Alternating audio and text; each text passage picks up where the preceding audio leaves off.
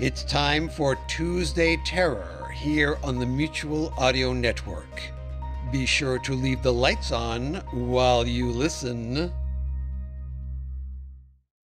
The following audio drama is rated PG 13, suggesting that children under the age of 13 should listen accompanied with an adult. You are listening to audio drama in a darker shade at darkerprojects.com. And now our feature presentation.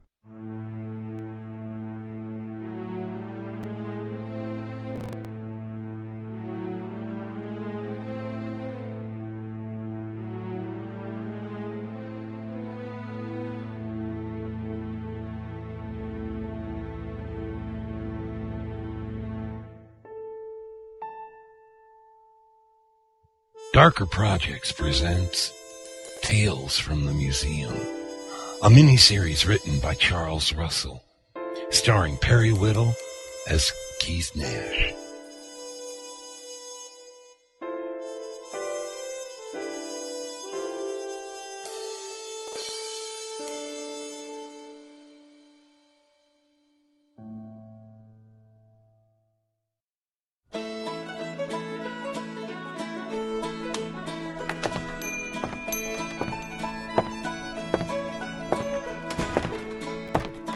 Hey there, Keith. About time you showed up. When did you drag yourself in? Oh, midnight.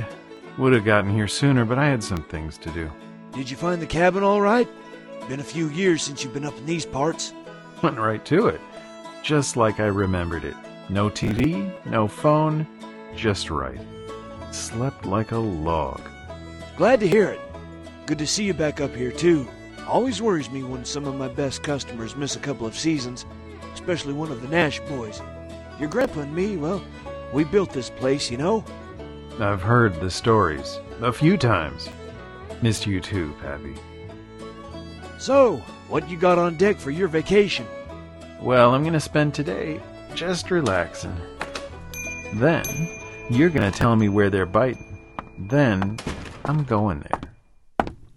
Hi there, Pappy. Morning, Lisa. How's my favorite deputy? Mean and ornery, Pappy. Tell me something, Pappy. Do you have a Keith Nash staying in one of your cabins? He works for the museum in Johnson City. Maybe. It's an emergency, Pappy. What sort of emergency? Don't know. We just know he's in one of the cabins up here somewhere. I even have a code word. Code word? Yeah, it's a weird one. I'm supposed to say Vienna sausage casserole. Pappy, where's your phone? Office. Help yourself. Are you Keith Nash? Yep.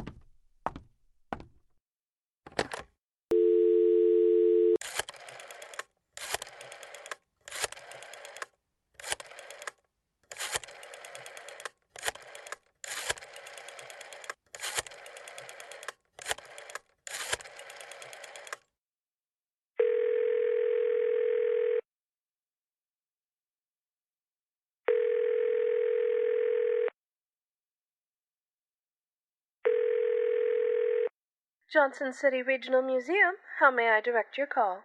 Hilda, it's Keith Nash. Oh, Keith, thank heavens somebody found you. I'll put you right through to the employee lounge. Casey should still be down there, I think. Please hold. Everything okay? Hard to tell with these people. Boss, boss, that you? Yeah, start talking. Right, right. Where do I start? Uh, you left yesterday, a little afternoon. A couple hours after you left, Pierpoint calls Dr. Mancuso into his office. Then she leaves. So? Helene's always being sent out on special assignments. I know, but early this morning she tries to call here. Her signal's weak, and Hilda, bless her, can barely hear her. But Hilda can make out the words help and in trouble. Then we lose her. Now she's not answering her phone. Any explanation from Pierpoint? El Jefe says that he got a call from Carter Community College. He said that they told him that they had a group of students up there near Lake Bristol. They were supposed to be digging up some old mining camp. And? The college was relaying a request for technical expertise from the field group, which makes you wonder what would need an archaeologist. Anyway, since they got that request yesterday, they've heard nothing from their team either.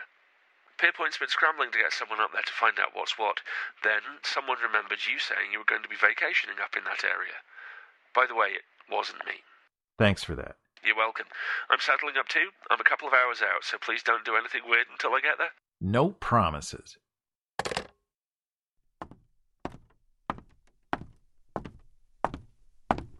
Well, Uh, even on vacation, those people can find me. Looks like a friend might be in trouble. I'm supposed to drive you straight there.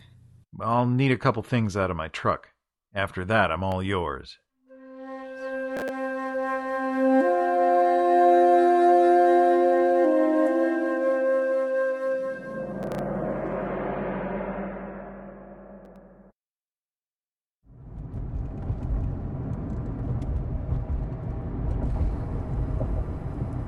Do you know the area, Mr. Nash?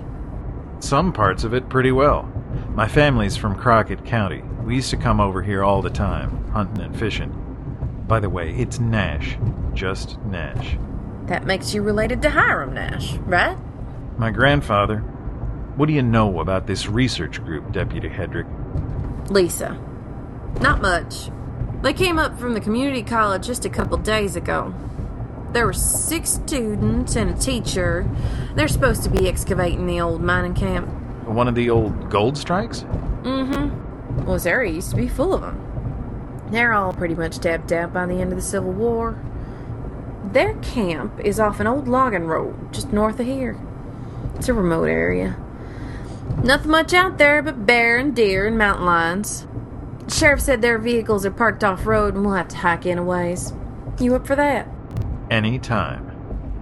Mr. Nash, you keep glancing over at me. Have I sprouted another head or something? Actually, I was noticing your firearm. Not many cops pack revolvers these days. Smith & Wesson 357. Daddy always told me to stick with what works. And this works. What are you carrying? What makes you think I... Oh, please. You go to your truck and come back with a suspicious bulge under your arm. Just 'cause I talk slow don't mean I'm stupid. 9mm Beretta. Had it for a while now. Like you said, it works. You got the right ticket for concealed carry. Yes, I do. But thanks for checking.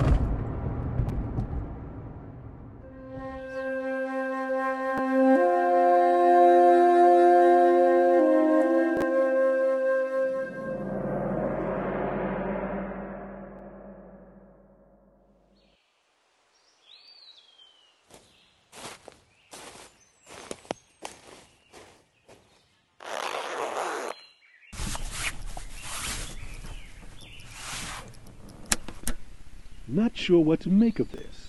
It's, well, it's totally beyond anything I have. Finding If a it's for real anyway. Tape recorder. One Trying to see if it's got anything Morse helpful. remembered that the regional museum in Johnson City has an archaeology department.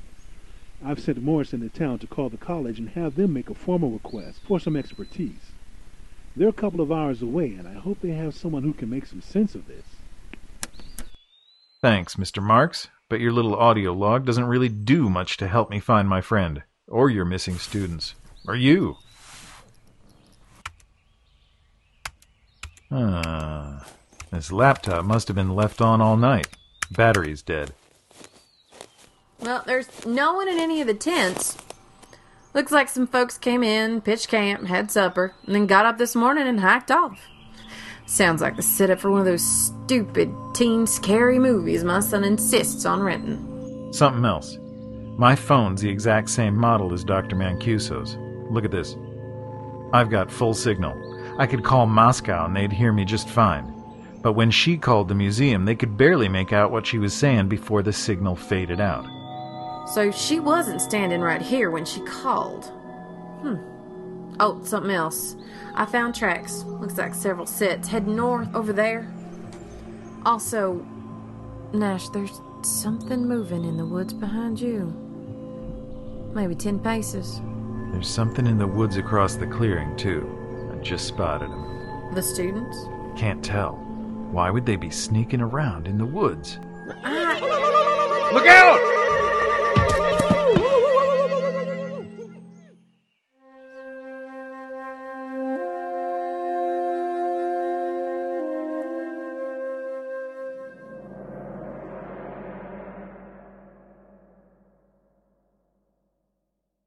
Come on, Nash.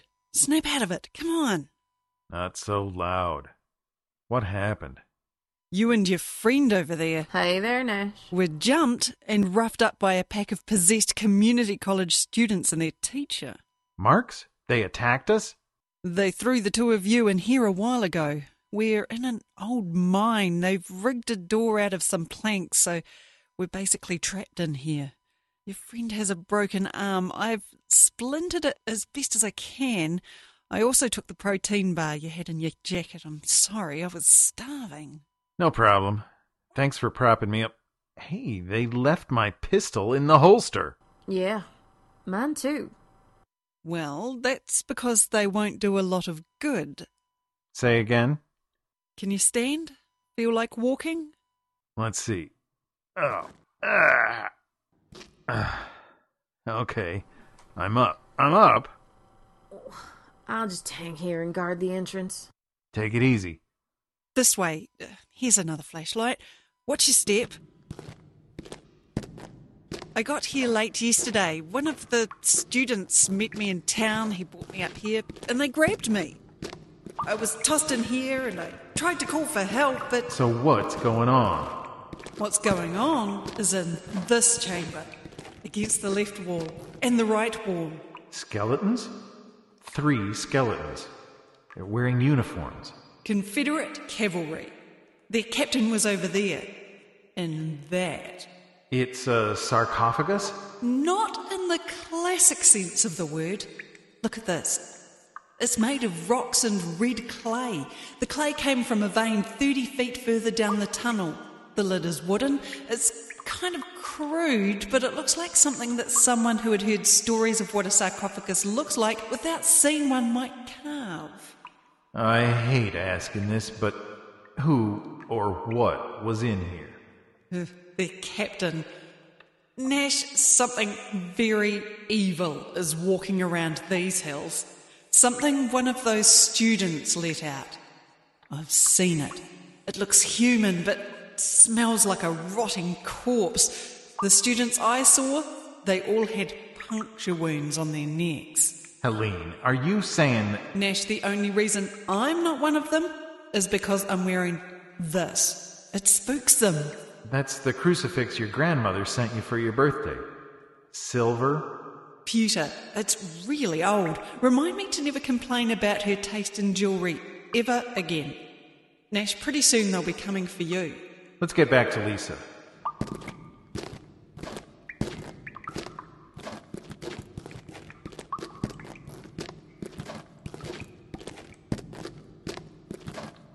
Any other way out of here? Air shaft, maybe? No, the tunnel dead ends at a solid wall of granite. Any ideas? No. You? Well, I've been whittling this piece of wood into a stake. Thanks for the Swiss Army knife, by the way. Everything okay, Lisa? Hmm, nothing's changed over here. What's our status? Okay, we got two pistols, one crucifix, and one stake.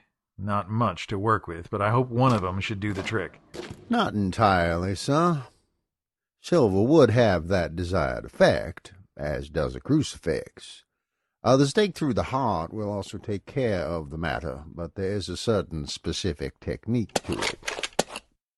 Ah, the gentleman and the constable both reach for their weapons. How predictable. Bullet's a little more than an irritation to me. It's him. Him who? I have had many names over the years, sir, but you may call me Haven.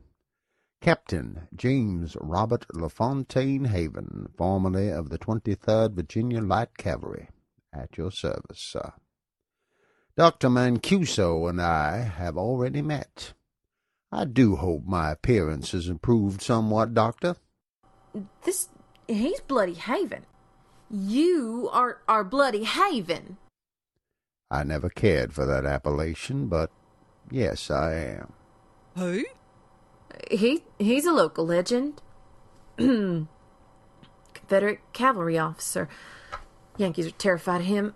He always used to lead his men into the thickest battles. Story is that he and his men would drink the blood of their fallen foes, eat their hearts. A vampire. I've never cared for that particular appellation either. But yes. Skeletons. Were they vampires too? No, but I think they wanted to be. Three of my most loyal men, also mortally wounded. I do believe that this final resting place was the work of the last survivor of my troop. His name was Talmage. He was a talented woodwright. I can easily see him bringing his comrades to this place and building this fine resting place for me. Yes, Talmage was an artist and romantic at heart. I remember how he was enthralled by the tales and ancient lore I would relate around our campfires. He was from this area. He would know of these mines. I do wonder if he survived. Wars are hardest on men like Talmadge. Were you wounded at Blake's Ferry? No, sir. I was wounded in a skirmish several weeks after Blake's Ferry, although I was present at that battle. My men and I fell to a larger enemy force. I watched my men crumble beneath a withering Yankee onslaught. So, what happened to you? It is very difficult to kill one of my breed, but you can wound us. I know I had several bullet wounds in my chest. My body must have gone into a dormant state while it repaired. To a casual observer, like Corporal Talmadge, I would have appeared quite dead. A given time, my body did heal itself, but I was weakened, too weak to even lift the relatively light lid of my sarcophagus. There was nothing to do but bide my time and rest. Until those students showed up. Oh, indeed, Constable. I could hear them. I could sense them but I was too weak to summon one closer. But one of them, uh, one of the females, found the entrance to my tomb and entered. That's when I had her. Called her to my casket and ordered her to open it. She struggled with the lid, but she succeeded. And then I feasted on her blood. Then what? Well, then I used her to call one of her friends. Feasted on him as well. Had to feed on all of them just to regain my strength. Are they dead or just under your control? I'm not a monster, Mr. Nash. I do not kill recklessly. So, what are your plans? Plans? Oh, I plan to venture out into the world. Well, things have changed a little. Why, yes. Imagine my surprise. I wake in a time where the vampire is not a villain. Oh no! Here I am a noble victim. Here I'm a hero, and, dare I say it, a romantic figure. I think I'll like it here. First, uh, I need some sustenance. Constable, would you please?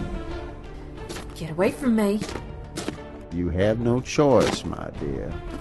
Let me go! Let me go! Nash! Help me! Get away from her now. Poor Mr. Nash. There he stands, battered and clinging to a pistol which he knows will not kill me. Heroic, almost noble, but pathetic. Haven, do you know what I really like about my job? Having the foggies. I get to meet such interesting people local celebs, national dignitaries, intellectuals, even a few artisans. Intriguing.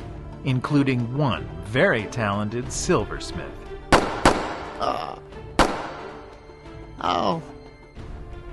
Uh, I am immortal. I do hope you enjoyed it. Helene, the stake. Here, catch!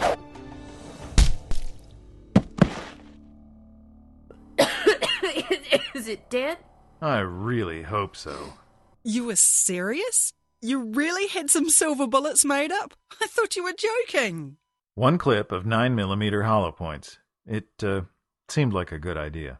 Good idea. Sweetheart, how about a great idea? What's happening to him? Never watched a horror movie? He's disintegrating. He's ashes to ashes, dust to dust.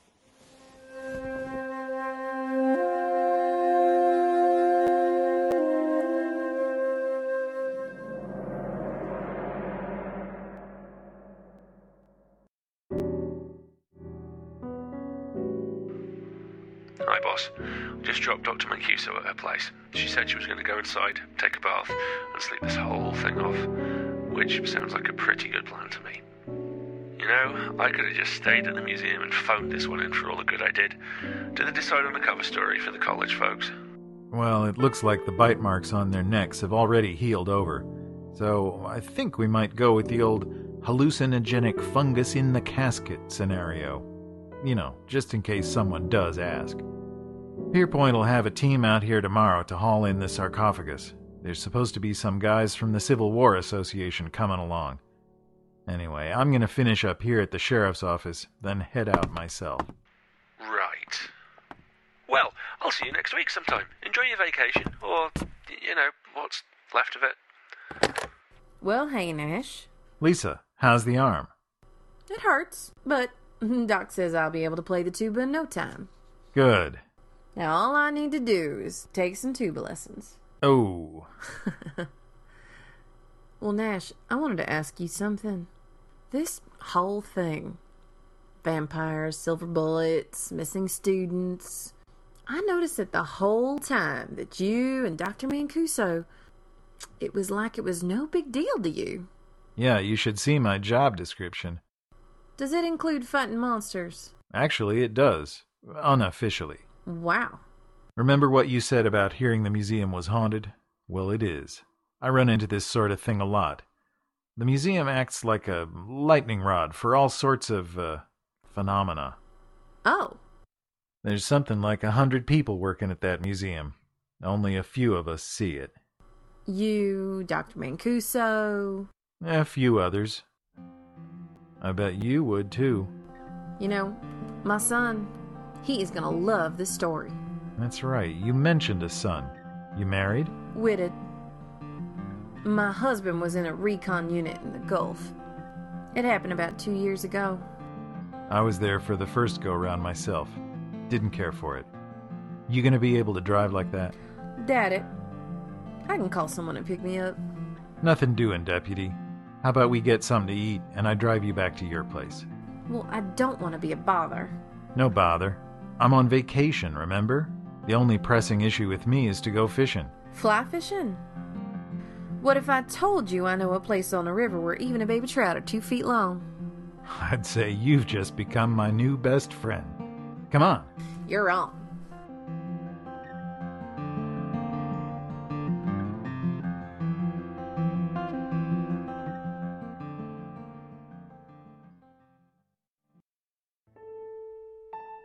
You've been listening to Tales from the Museum, Bloody Haven. Featured in this episode were Perry Whittle as Keith Nash, Amanda Fitzwater as Dr. Helene Mancuso, Alistair Stewart as Casey, Shane Harris as Pappy, Amos Garcia as Deputy Lisa Hendricks, Gwendolyn Jensen Woodard as Hilda, Stephen Scott as Marks, and David Smith as Captain James Robert LaFontaine Haven, CSA. Original music composed by Joy Stuckey and Kevin MacLeod. The series is produced by Ellie Hirschman. Post-production work by Greg Wilkinson. The executive producer for Darker Projects is Eric Busby. This has been a Darker Projects production. If you enjoyed this production, why not book a vacation at Chestnut Grove Cabins in the woods of Grainger County, Tennessee? No TV, no phones, just miles of woods and you.